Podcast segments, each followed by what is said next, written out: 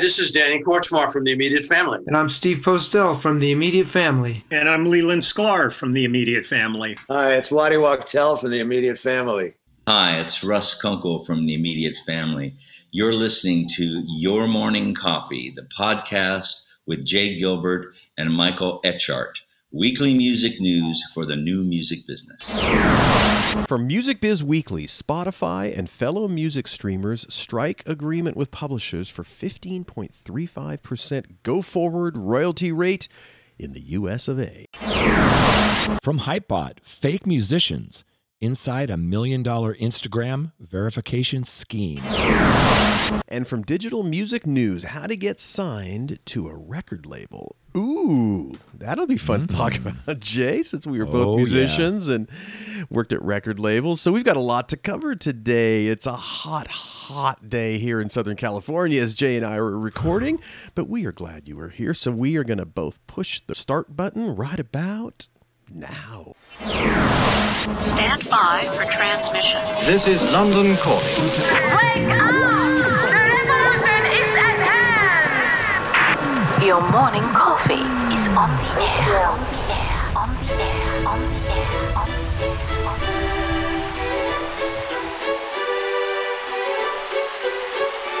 Standing by.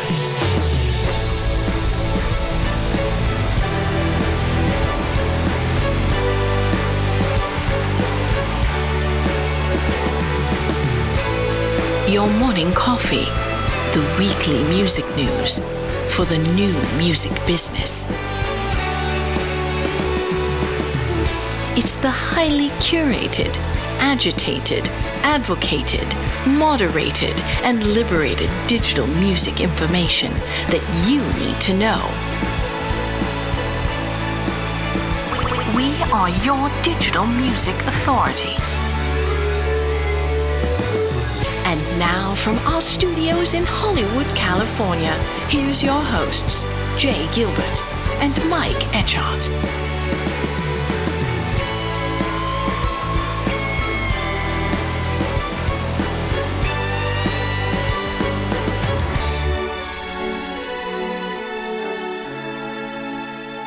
As I mentioned, Jay, it is toasty mm-hmm. warm here on a Sunday as we record this oh, episode. It is really hot. yeah. You know, I just got off the uh, off the road. I did three shows in in four days with the tour, which is Rick Springfield, Men at Work, and John Waite.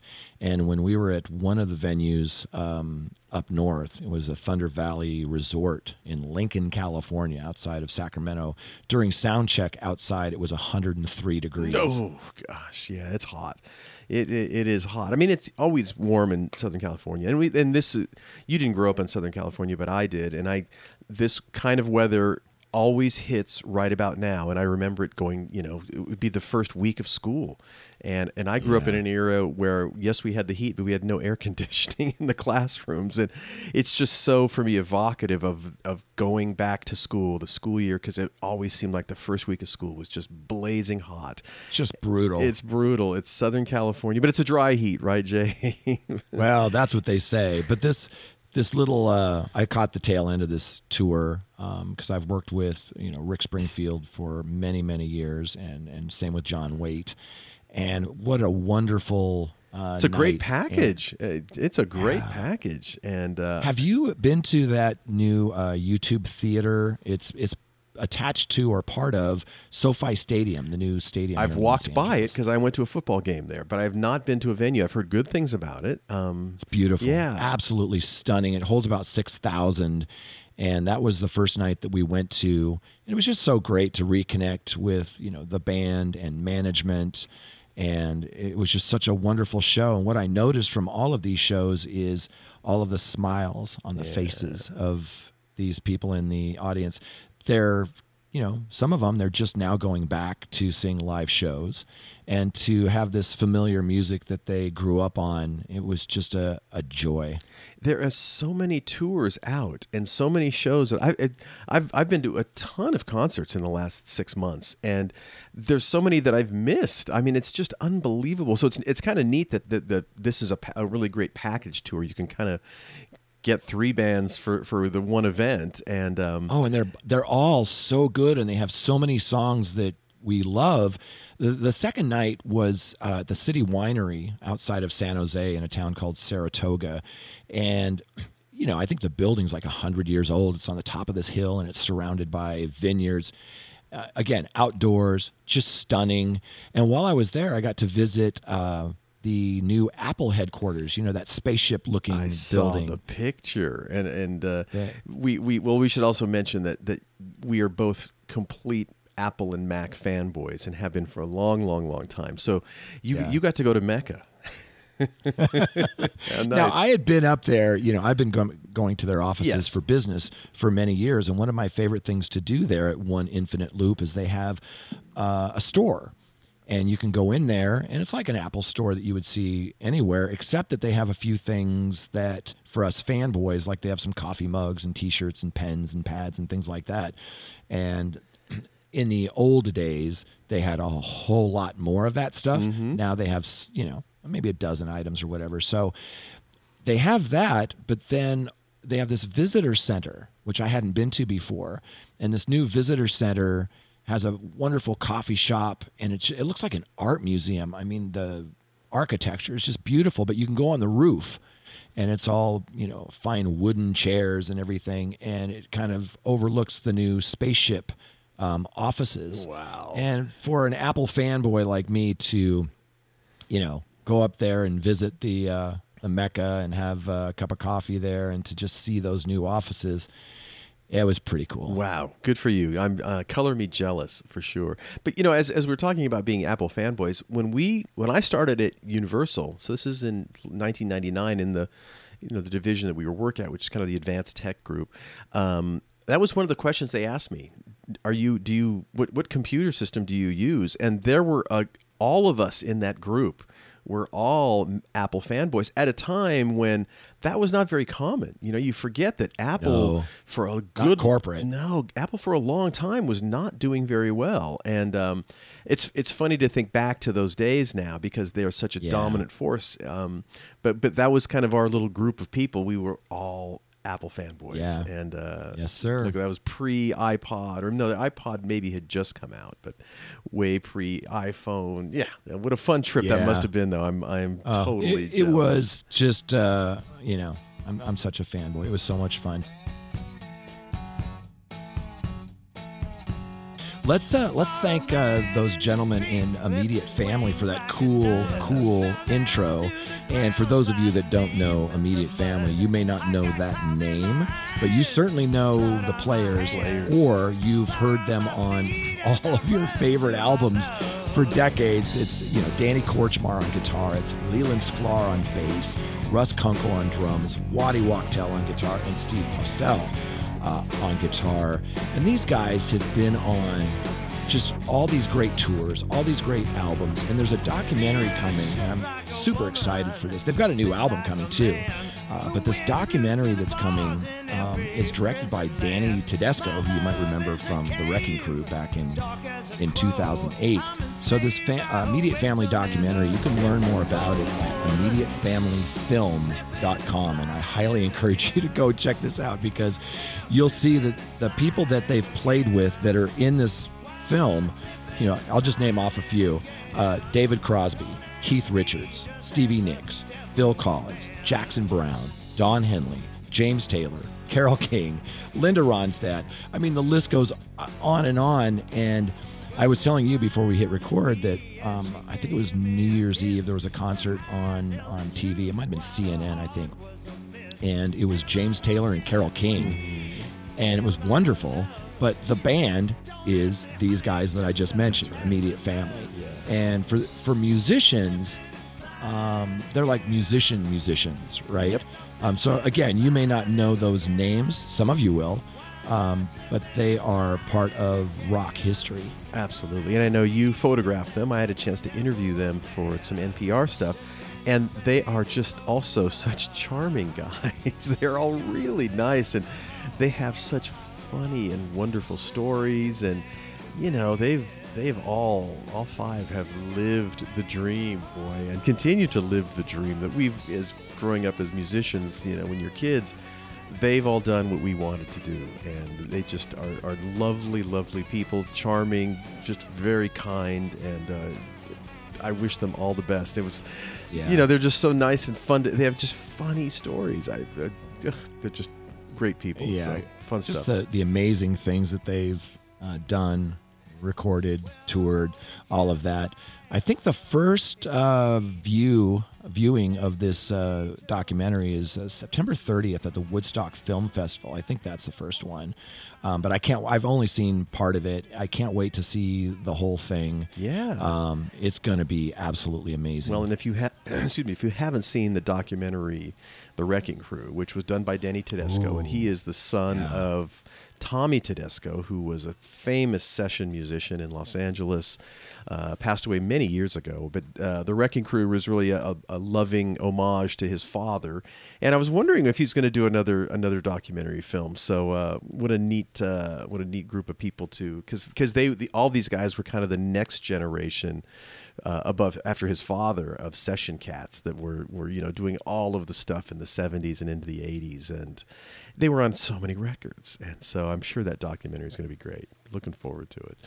Yeah. well Jay when we do our show we uh, stand on the shoulders of giants as we like to say and we have to thank our sponsors because we are so so lucky to have the folks we have including um, our good friends at Bandzoogle built by musicians for musicians. Bandzoogle is an all-in-one platform that makes it easy to build a beautiful website and EPK for your music. All the features you need for a professional website are already built in including hosting and a custom domain name dozens of fully customizable design templates tools to sell your music and merch commission free commission free crowdfunding and a fan subscription features mailing list tools to grow your fan list and send newsletters I got to fix this page, Jay. Uh, social media integrations and live support from their musician friendly team seven days a week. Your Morning Coffee podcast lis- listeners can go over to bandzoogle.com to try it free for 30 days and use the promo code Morning Coffee, all one word, to get 15% off the first year of any subscription. That's bandzoogle.com, promo code Morning Coffee. Yeah, and your morning coffee, the podcast, is also brought to you by our friends at Hypebot. Since 2004, Hypebot has chronicled the new music industry and the trends and technologies that are changing how music is discovered, consumed, marketed, and monetized. Edited daily by founder Bruce Houghton, thank you, Bruce, with help from Alana Bonilla. Hypebot and sister blog Music Think Tank are published by live music discovery and marketing platform Bandsintown. And speaking of Bandsintown, over 65 million live music fans trust Bandsintown to get personalized concert alerts, recommendations, and messages from their favorite artists. It's the number one artist services platform connecting over 550,000 artists with their superfans. Managers, labels, agencies, and artists access their own dashboard to manage and promote their tour dates across all platforms. Big thanks, Bandzoogle, Hypebot, and Bandsintown. And my, by the way, my Bandsintown app has been blowing up with all of the dates that are coming, which we're talking about all the different shows that are out on the road. Uh, and I get to do this show every week with the impossibly handsome Jay Gilbert. Uh, he is the co-founder of music marketing and strategy company Label Logic. He's the curator of the Your Morning Coffee newsletter and a former executive with Universal Music, Sony Music, and Warner Music, and also Fox Home Entertainment. And I see through my little screen here that he has his Minnesota Vikings shirt on because hope springs Uh, eternal when it comes springs to eternal. football, right? Yeah.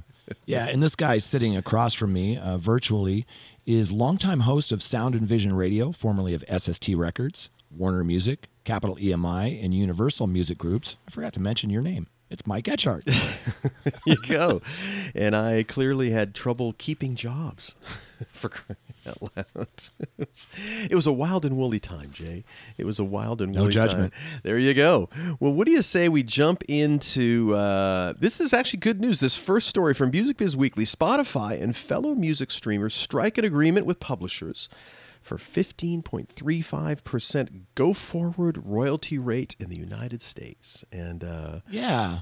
And we've been talking about this quite a bit over the last few months. Uh, you know, the Copyright Royalty Board and kind of the, well, kind of the nastiness of this fight uh, going back and forth. And I love the fact that they kind of put down their swords. And, you know, the rumor was that, you know, the publishers, you know, the NMPA, they were really pushing for 20% was a rumor and the DSPs were pushing for something closer to 10% and so there's a, this fight uh, going back and forth.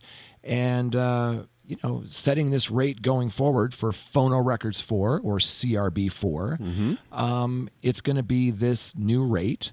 And uh, it's going to be for the next 5 years. So Yep. it's uh, it's a beautiful thing for songwriters and for for publishers Yeah, this this is for the years 2023 through 2027, so it's going to set to get underway later this year.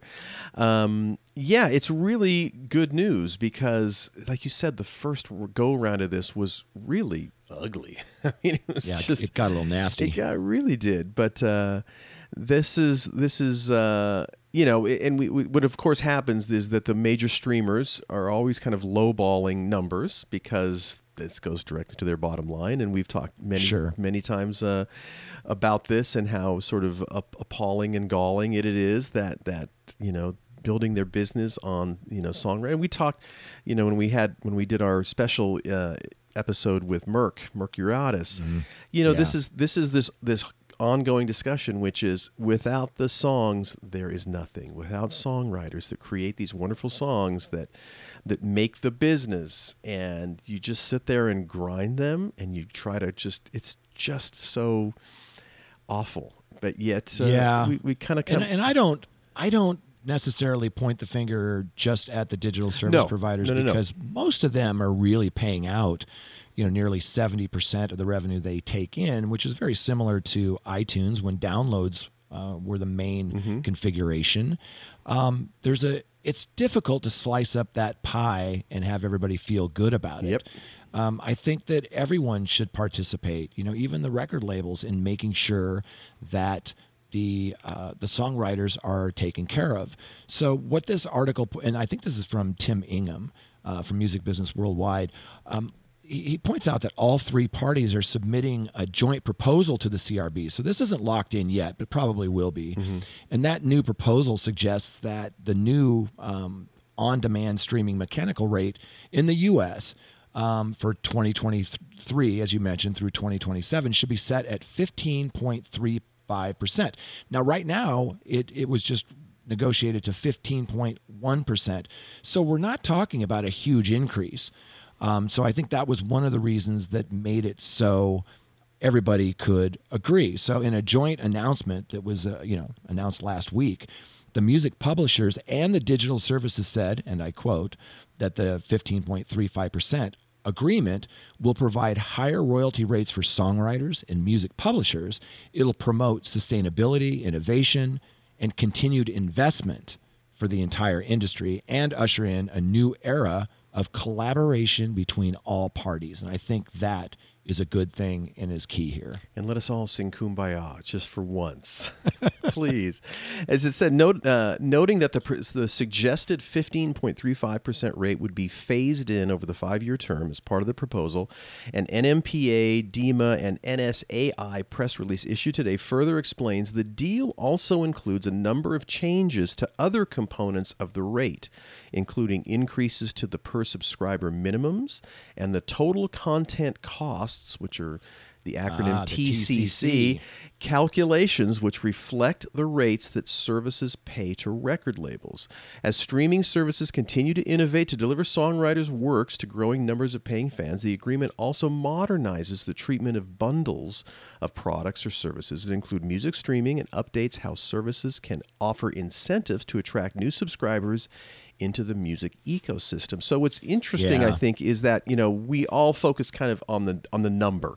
In this case, fifteen point three five percent. But it sounds like there's There's some, a little more to it. there's a little bit more going on underneath that might really kind of hopefully benefit songwriters even further besides just the rate. So Yeah, um, I think that's an important point. Yeah. and you know, I told you when I was at the Music Business uh, Association conference in Nashville, I had a chance to sit down and have coffee with uh, DiMA president um, and CEO Garrett Levin. Mm-hmm. What a great guy! and he's uh, he's a music fan first. Yeah. we just talked music. You know, he was he's such a great guy. Anyway, he was quoted in this article as saying that this agreement represents the commitment of the streaming services to bring you know the best music experiences to fans and growing the streaming ecosystem and i think that's care, uh, key to to benefit all stakeholders including the creative foundation of songwriting Yeah. i like that Yeah, me too. Absolutely. Um, and then the NMPA president and CEO David Israelite uh, said this historic settlement is the result of songwriters making their voices heard. Instead of going to trial and continuing years of conflict, we instead moved forward in collaboration with the highest rates ever guaranteed. We thank the digital services for coming to the table and treating creators as business partners. Critically, since this is a percentage rate, we know that as streaming continues to grow exponentially, we will see unprecedented value of songs. That's an understatement Yeah, without a doubt. I think that is amazing. And uh, just to put a fine point on this piece, you'll remember that this is CRB4, CRB3, or Phono Records 3, we've been talking about uh, that negotiation. And that was the one that really increased um, what the songwriters and publishers get. So, all in all, on these last two proceedings, you know, it's a historic, almost 44% uh, pay increase. Um, and that that is phenomenal, the, the progress that we've made in, in just a short period of time. Yeah, yeah, yeah. That's that's really great news. But you know, again, this is these these are the uh, this is money for the people that make the magic and continue sir. to make the magic. So if they're getting more money, then I am happy. But uh, you know, whenever I read these things, I still come back to, and we've talked about this so much on the podcast, which is why are streaming uh, monthly monthly rates so cheap relative to all the other digital platforms and services we all subscribe to? And um, you know, it, it's part of this uh, this kind of back and forth um, frustration between each side is that they're working under this umbrella where they have not raised subscription rates for so so long you know 10, 10 15 12 years it's been forever Yeah. that there's been a, a, raise so i wonder if that's going to be coming in the near future if if we'll finally I- get a bump yeah. up in in subscription service Well, I think this fees. is an evolution of all of these things that we've Mm-hmm. been talking about, whether it's the DSPs and you know what they charge and the different tiers and different bundles, and it's it's not as simple as just saying we need to pay songwriters more. Um, you know, it's it's a zero sum game in, in some aspects. So it's going to take some creativity and some smart people to Mm-hmm. look at this whole ecosystem, which you know basically is set on you know piano rolls almost a hundred years ago. And so Exactly. we're making progress. It's slow. Oh no no but, no! uh, I, yeah, I, I I am throwing up the victory flag right now, and I'm I'm happily seeing this. And and again, the fact that they it without the the knockdown drag out drama that the last round was, it's nice to see Yeah. this one kind of come together. So very exciting. Good stuff. Good stuff. Exactly. Um, all right, let's move on to the next one. This one's also very interesting, and this. I, I had to read this one twice. Um, from this is from Hypebot. Fake musicians inside a million dollar Instagram verification sc- uh, scheme, and Yeah. oh my god, Well, this just illustrates, you know, some of the ways that people are trying to game the system. Yes. We talk about people buying likes, um, buying followers, buying streams, and that that's a big problem. Um, and this is something I hadn't really looked into, and it's really based on an article from ProPublica uh, with the same headline. Um, so uh, our friends over at you know at Hypebot, Bruce Houghton uh, mainly, you know, kind of put together this recap of what the heck is going on over there, and it's really kind of creepy. It is. It, the article starts with, with saying hundreds of people, including a doctor, a jeweler, a crypto entrepreneur, and two reality show TV stars, were involved in a multi million scheme. I think he meant dollar scheme uh, to falsely get verified as musicians on Instagram. This is according to a ProPublica investigation. Uh, the hope of those who paid around $25,000 each for false Instagram verification was that the little blue badge would lead to lucrative endorsements and social status. Um, I mean, they, which mean Hmm. they have to, they had to spend a lot of money to try to make a lot of money uh, in this scam. Uh, two of those accounts were for Mike Vasquez and Lexi uh, Salema, both stars of the MTV reality show Siesta Key, who instead of getting verified for their TV work were falsely branded online as musicians, just so that they could receive verification. Amongst these other folks, a plastic surgeon, Dr. Martin uh, Hugenberg, whose previous attempt to become an influencer led to a six month suspension of his Ontario medical license after he admitted to filming patients and sharing it online without their Ugh. consent. Oh my God. On Spotify, Apple Music, Deezer, and more than a dozen sponsored posts scattered across the net, however, his past was eclipsed by his persona as Dr. J, or I'm sorry, DJ Dr. Six Six. Six that's what it is. It was Yeah, the number DJ six. Dr. Six. Yes, it the, the number six with IX. After uh, a supposed house music producer who celebrated for his inherent instinctual ability for music composition. Oh my God. Read that again. That's amazing. This was his Inherent instinctual ability. for music composition.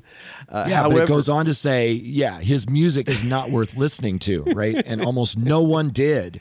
But it was enough to get a verification badge, you know, for his Instagram account. And this is the part that's important is that the scheme likely generated millions in revenue for its operators. Yeah. That is crazy. You know, we we've seen some of these scams and we've reported on some of these scams. And we, we should point out that Instagram has deleted or removed those verification badges from at least 300 false accounts since this ProPublica investigation. and I'll be honest, I didn't really understand the whole thing about badges. Um, but you talk about again, everybody wants to be famous and rich, and they will stop at nothing. It says, uh, and by the way, the the the writers for ProPublica, uh, Craig Silverman and Bianca Fortis, are the ones that, that kind of got the ball rolling on this. Um, it says the people running the scheme also purchased articles promoting fake artists and their music on websites, including hip hop publications like The Source and Thisis50.com, a music and culture site affiliated with 50 Cent. Uh, they often bought fake comments and likes for clients' Instagram posts to make the accounts look popular and purchased fake streams for songs on Spotify, according to two sources with direct knowledge of the operation. One source said some clients were told to rent a recording studio and post photos on Instagram that made it look like they were working on music. oh God!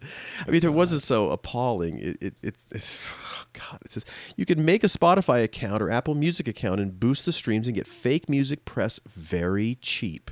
It's quick and easy. A source. So let's look at what what they were doing. They they were you know trying to get this false, well, falsely uh, earned verification badge by buying likes, follows, streams, gaming the search, mm-hmm. you know, with fake articles and I mean they were pulling out all the stops. And and so ProPublica kind of lays out like how does false verification work? And I'll take the first step, Yeah. which is a client creates content showing them in designer clothing or luxury locations or in a recording studio to make them look like a musician. Right. Spotify and Apple Music profiles are created for the client. Basic songs are uploaded with album art, and fake streams are purchased to make their songs appear popular. So those paid articles about the client's songs are published to add further quote unquote legitimacy. The client posts their lifestyle and music content, spacing it out over time. Engagement in the form of likes, comments, and followers are purchased for the posts, providing evidence of popularity. Wow. Google search engine indexes the client's music and, and those articles, then automatically generates that knowledge panel, you know, off to the right side. And that knowledge panel is what brand, brands the person as a musical artist when someone searches for their name. God. In final preparation for verification, the client edits their Instagram bio, bio feed and highlights to emphasize their musical career. fake career. Uh, and then the last step is the client's Instagram account is submitted to Meta, uh, you know, which is the, parent, company, of Instagram and Facebook. Um, it's it's submitted to Meta for verification. If everything goes as planned, they get that blue check, verification check. And Bob's your uncle, Crazy. right? Oh my God! And at the beginning, you're, you know, you it's just so these are people that I mean, this is a doctor that's trying to scam this. These are people who are already sort of reality show people. It's like, my God, have you no shame? I mean, it's, it's just so sleazy and so. but here's the thing, Mike. It's not hard to see when people are trying to game these Yes. systems. Anybody uh, worth their weight, you know, whether it's at a label, distributor, management company, they know to look at platforms. Uh, whether it's something as simple as Spotify for artists, or you're going in to use, let's say, Viberate, the uh, the data panel uh, or platform, you know, they have a chart that shows your audience growth, and then right underneath it is engagement. And if you have a spike in audience growth over a week or two, and you don't have any engagement, that's a red flag. Yes. Because typically, when you're getting those new followers, they're going to be engaged somehow. And and so some of these things are pretty easy to figure out. And I love the fact that Instagram went back and eliminated 300 of Yeah. of these things. Yeah, and there's a picture of DJ Doctor Six. I didn't say I didn't notice it there. It's like, oh my god, man. it's Wow. just it's. I mean, it's just it's it's sort of um, uh, you know, it's just like, oh my god, I just it's so embarrassing. I guess what it is. It's like, really, you want that DJ hard? Dr. I know. It's like, dude, you're Look a, at him. He's sitting there with. He looks like a I don't know a 40 year old white dude wearing a baseball cap and glasses eating Yeah. a pizza or something. It's it's not like It's- it's got the most street cred no that I've ever seen. No, it's it's it's anti street cred without a doubt. Well, I, you know, as we've talked about so many times, if if there's if there's an ecosystem, somebody will try to game it, no matter what. And um, Yeah. this is a particularly egregious um, uh, telling of of people that were trying to do it, but. I'm sure there's more things, and we will continue to chat about this. Yes, but it's yes, we will. And if you want to read the deep dive, and it is a deep dive that you talked talked about by Craig Silverman and uh, Bianca Fortis over at ProPublica, um, there's a link to it in that story, and it's it goes into the details if if you're interested in this stuff. But uh, you know, you give someone a system today, and there's always going to be someone who's going to try to scam it. Yes, exactly.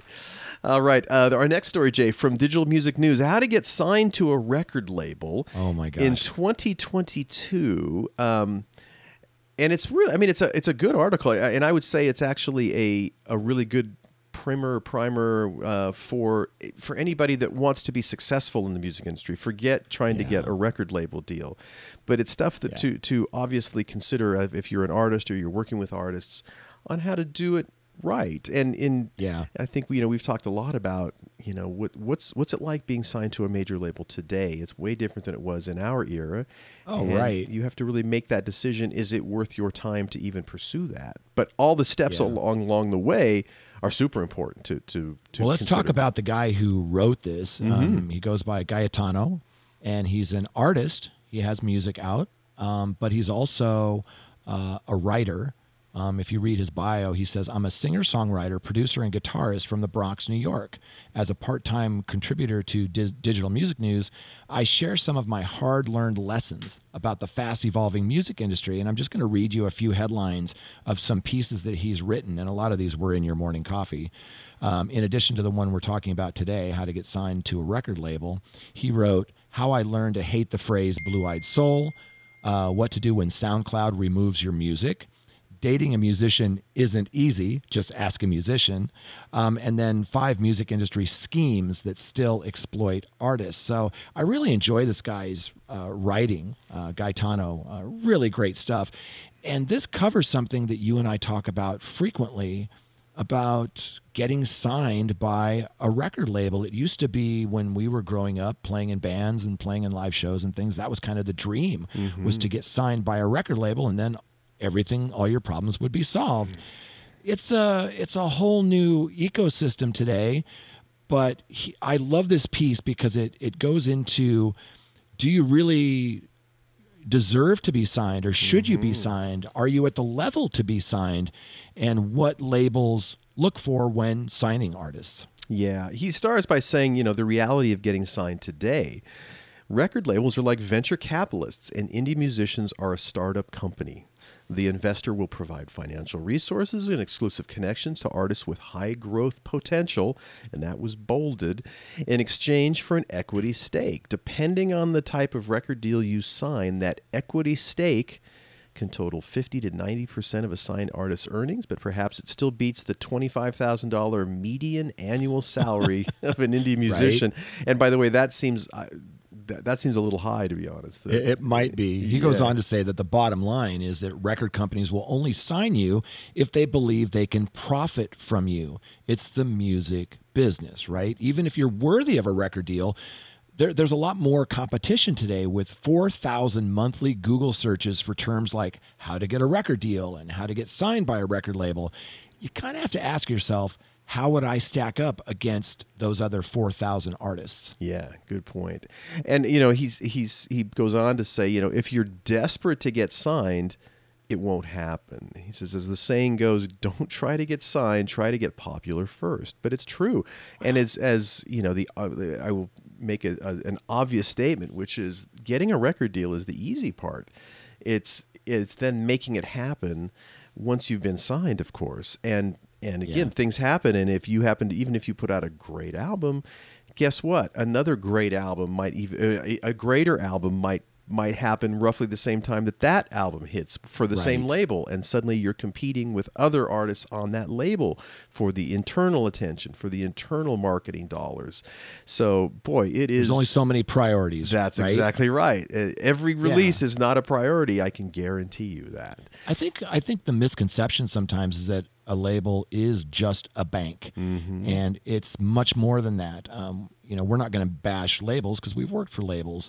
Um, if you get a good label, they've got a global reach of people, um, evangelists, and the the marketing that goes behind it, and the relationships. They can move mountains. Um, but what he points out here. Um, in addition to what you just said, is he says the funny thing about getting a record deal is that you already need to be doing the things a major label would help you accomplish. Yes. Artists who get record deals usually don't need a label. That's the irony of getting signed. And I hear this every week uh, from my friends at labels. They're not just looking for that TikTok uh, star that just broke out. They're looking, you know, like it's that Warner Music book we, we talked about. Those it's that mentality in the early days where they're looking for a lineup around the block. They're looking for someone who's already got a social following, that already has streaming numbers, that's already got a little bit of a tour history, that's playing uh, live regularly. So you build your own fire, and a good label will throw gasoline on it, but they're not going to start your fire typically. Right. And don't forget, they want you to be, uh, it, it's in the label's best interest to, to make you a catalog artist. We've talked about how important catalog is. And that doesn't mean you get to release one album and go bye bye. They want, they want to create catalog artists because it's all about the catalog. So It's a business. It's a business. Exactly. Um, uh, so you know, as we so he he's actually got ten steps to get signed to a record label in 2022. Um, but again, this is really just sort of nuts and bolts about what you should really be doing to build your your artist stature and to to do the right things, which is what in the old days labels did, but that those things have kind of changed a little bit. They're they're really looking to as we've talked about a number of times, they're really great at taking a campfire and making it a forest fire. Absolutely. And we talk about artist managers, and it really started with people like uh, Irving Azoff and Howard Kaufman and some of those folks, and now kind of the next generation, you know, Jonathan Daniel, people who look at the business as managers and then started taking over the roles and responsibilities that were traditionally from a label. And they you know they partner with really great labels but they know their strengths and their weaknesses. But you had mentioned that the, this article is really was uh, has 10 steps to get signed by a record label in 2022 and i'd like to kind of walk through those because again it's evolving and changing. We like to say it's it's changed while we've been having this conversation, right? so the first one is don't quit your day job until you can afford to go all in. And I think that's really really smart because you know, you shouldn't go broke to pursue your dream as a, a rapper for for example, but let's face it, you need stability. If you don't have the money, you won't be able to invest in advancing your music career. How will you pay for things like recording costs? music production fees, mixing and mastering, equipment, music videos, you know, just overall marketing, promotion, merch, et cetera, et cetera. There's a lot of expense that goes into that.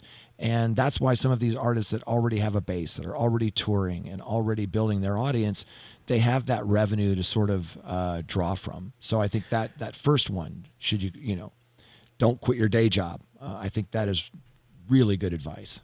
Well, and you know the the article starts about talking just some some very pragmatic things in terms of of what labels are and what they're looking for in artists, and this is much the same advice as if you're you're starting your own business, you know, which is, do you have it, you know, do you whatever if you're working for a company and you do you quit that to start well well maybe you do but but maybe you you need the money for that startup business and you need to keep working. So the, the the more you think about your career being a business, the better off you're going to be for sure.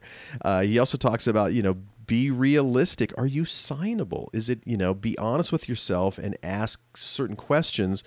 Do I have mass market appeal? Do I have my own unique style of music? Do I have the star qualities that a label looks for? Um, is this really a music? Is this a career opportunity or an expensive hobby? And we know from experience, Jay, that it's an expensive hobby. for sure.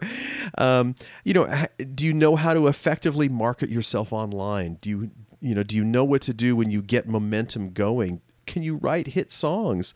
Are you a content creation machine? Because boy, that's so important now. It's not just to Absolutely. be you're not just a songwriter, you're not just a performer, you are a content creator, and that means a lot more now than it did in our era.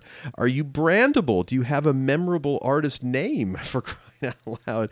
Are your social media accounts engaging? Uh, do you are your live shows on point? Boy, and that's another huge one.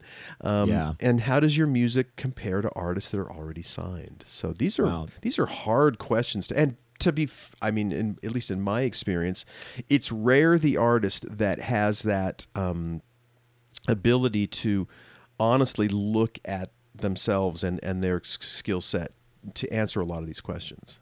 Right. And are there exceptions, you know, that lightning in a bottle, one in a million artist? Yeah. But uh, that's rare. And I think this this article is just so well written about the things that you have to consider. The, the the third one is learn how to write hit records. It's a meritocracy. It's this, you know, we talk about that Jonathan Daniel quote very often, and I'll repeat it again. You know, if you give me a great song, my job is easy. You give me a good song, my job is impossible. Yeah. And so, number three, learn how to write hit records. This is the music business, and it's all about hit songs, right? So, consider your approach to music releases. Are you going to do singles, EPs, albums? What are you going to do? How will you find music producers? You know, home studio versus a pro studio. What about mixing and mastering? You know, um, which digital distributor are you going to work with? Keep in mind that you don't necessarily have to be signed to a label in order to become a successful songwriter. I think number three should have probably been number one if you're prioritizing, but it is it's crucial. You know, you have to write hit songs. Well, and I would do an asterisk to that. Um, and I would say that you also need to um, uh, aggressively find collaborators because if we, as we have seen now, the, the, the process of, of, of, of successful songwriters, for the most part, is now not a single endeavor. One person sitting, and certainly lots of people do do that. But when you look at the songs on any chart, these are collaborative efforts. Oftentimes Yeah. with seven, eight songwriter uh, songwriters co- songwriting a, a track. So that is now such a. I mean, there's always been elements of that, but it is so crucial now. And you know, it's again, it's the specialization that is that has come into. So you have people that that's expertise are in hooks and choruses and all this other stuff, and that actually leads to another thing, which is learn music production. Um, I'm a huge Todd Rundgren fan, and you know, there were a handful of artists uh, in our era when we were kids that you would look and it was such a rare thing. It's like, ooh, they knew how to, they had their own studio in their house and they, they would make records by themselves. Well, guess what? That is really now the way it is done. And so, learning music production, the more you learn about the music creation process, the more signable you become. Why? Because the more skills you can bring to the table, the more appealing you'll become to a record label. You might get not signed as an artist, but you could earn a production deal if you have serious skills. And it's so much easier now. So as they say, as they say, learn how to make beats on your own. This also saves you money on producers' fees. Learn about DAWs, that's digital audio workstations, and the basics of how they work. And not only that, learn how to track vocals and learn these I, I would say the, the the big three, which is Pro Tools, Logic, and Ableton Live. Learn the basics of mixing, mastering, plugins, and the new music production technologies. And as a bonus, learn how to play a musical instrument like piano or guitar at a basic level, which is kind of funny to me because in our day, you started with that, you know. right. You learn Not so much today. Not so much today. You know, no. we we covered a story a while back. There was an artist that blew up on TikTok, and they brought her into the studio. She'd never seen a real instrument or studio before because you can produce things, um, you know, on a computer with loops and beats and samples and all sorts of things. So I think that's really great advice, you know, learning to do that stuff because history is full of people like Tom Scholz from Boston, you know, this mastermind or and even today, you know, Tobias from Ghost. These people, you know, the Brian Wilsons of the world, you know, that uh, it's it's super important to learn all of that stuff that you just mentioned. Number 5 is learn the business side of music and this is so important.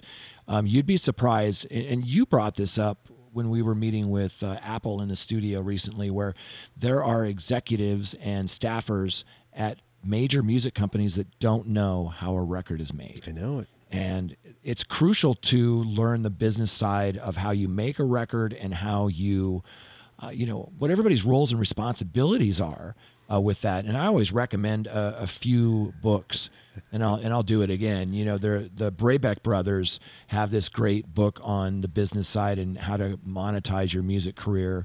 Donald Passman, of course, you know his his books are amazing, and everybody in the music industry practically owns you know his books. But this new tenth edition is by far the best one because it covers more of the digital world. And you and I rave about, you know, our, our friend Will Page with Tarzan Economics. And then the last one that I think is just a must have is Mike Warner's book, um, Work Hard, Playlist Yeah. Hard. So covering the business side of music, um, he states that you really have to learn the role of all the people and things that will be involved in your music career. Things like, you know, learn the role of a music manager, a music agent, you know, music attorney, a publicist. You know, you need to learn about the roles of streaming platforms like, you know, Apple Music, Pandora, Deezer, Spotify, etc.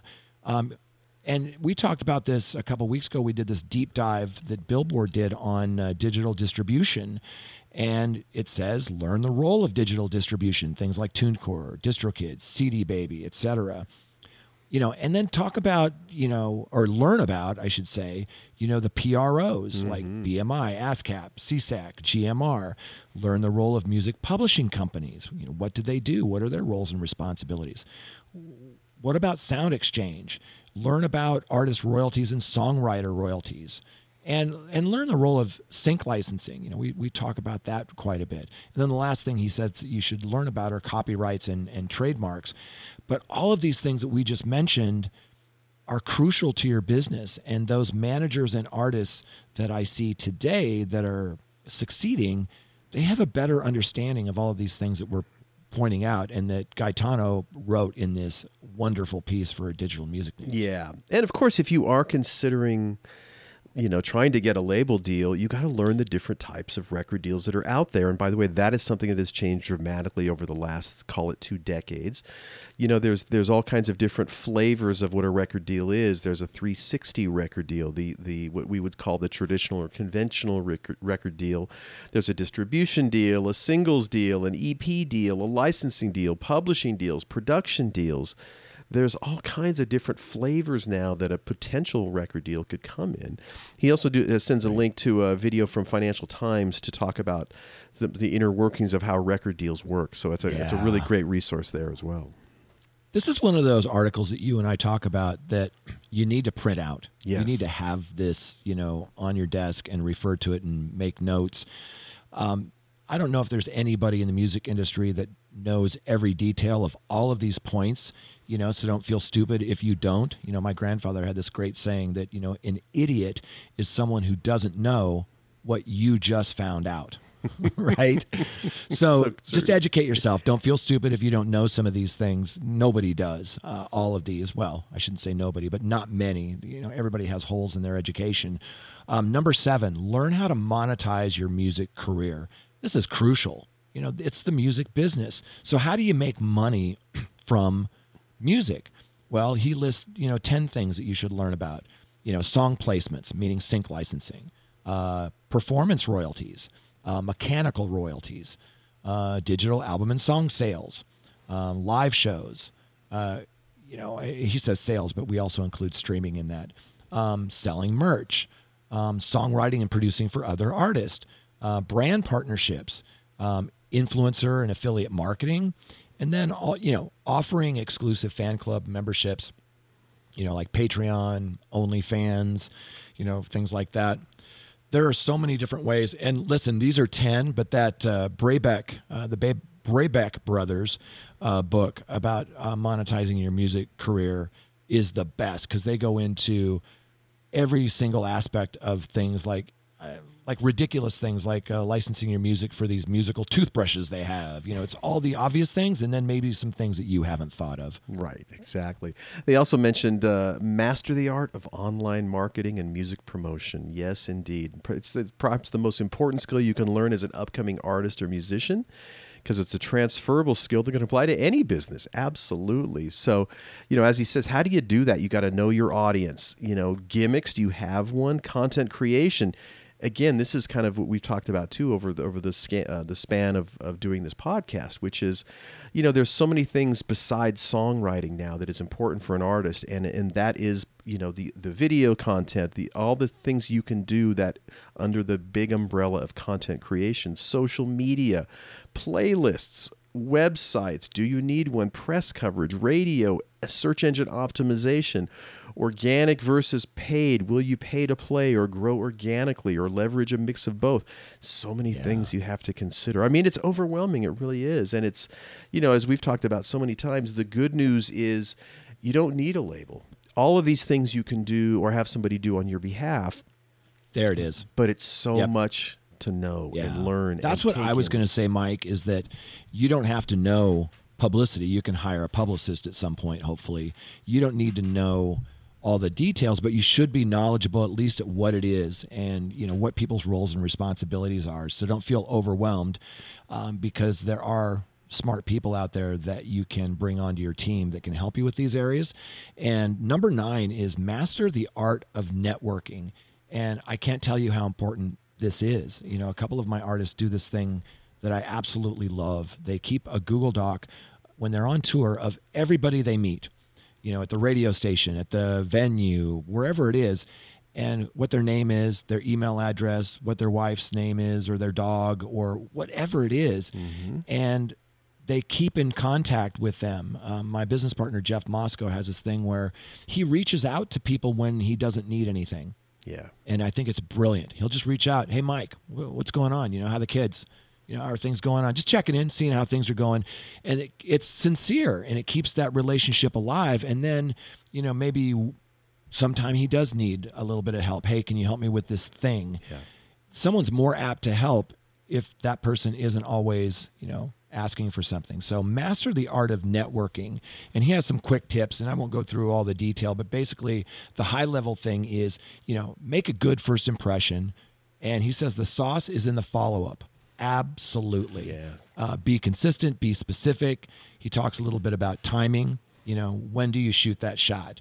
You know, going around Roblox. And then finally, you know, being aware of the scams. But the more I read through this article, the more uh, I think this is just one of the best pieces I've ever read or posted in your morning coffee um, because he's taking the emotion out of it and he's just saying, look, these are the things that you're going to encounter in your music career. he's got this great line under master the art of networking which is you need to imagine that when you approach someone they are a bank account.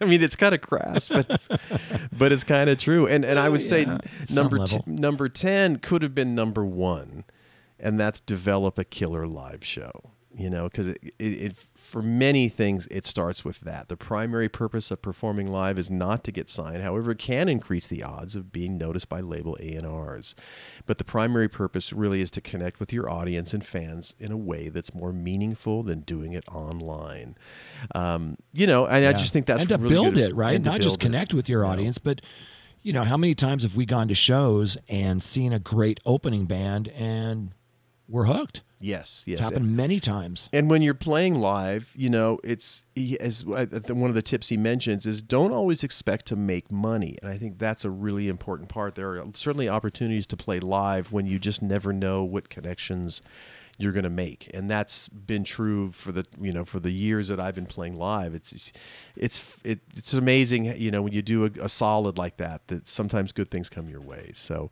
really interesting article and again, it's it's it's under the headline of how to get signed to a record label in 2022 or a 2022 update.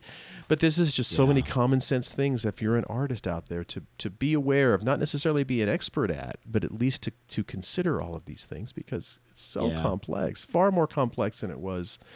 You know, in the in the days when when getting signed to a label oftentimes was really the end goal, and it's it, it can be now, but it may not necessarily be. So, Yeah, very print uh, this thing very- out, print keep it out. and send a nice little thank you note to Gaetano, um, uh, who wrote this for Digital Music News. Absolutely fantastic piece, Gaetano. Cheers. We, we appreciate you. Exactly. Well, and as we wrap up this show, I do want to thank our wonderful sponsors, Bandzoogle, Hypebot, and Bandsintown. Boy, we certainly appreciate it. And uh, Jay, I'm uh, once we stop hitting record, I'm going to go and turn my air conditioner up because I am already getting hot in the room here. It's time to close up the house. and- Yeah, stay cool, brother. yes, I will do that. So Enjoy the holiday weekend too. Oh yes, it is. It's a three day weekend, so uh, we I'm going to enjoy that, and I want to thank everyone for listening into the podcast. Jay and I certainly appreciate it. So on behalf of the famously handsome Jay Gilbert and myself, I want to say thank you, and we will see you next week on the Your Morning Coffee podcast.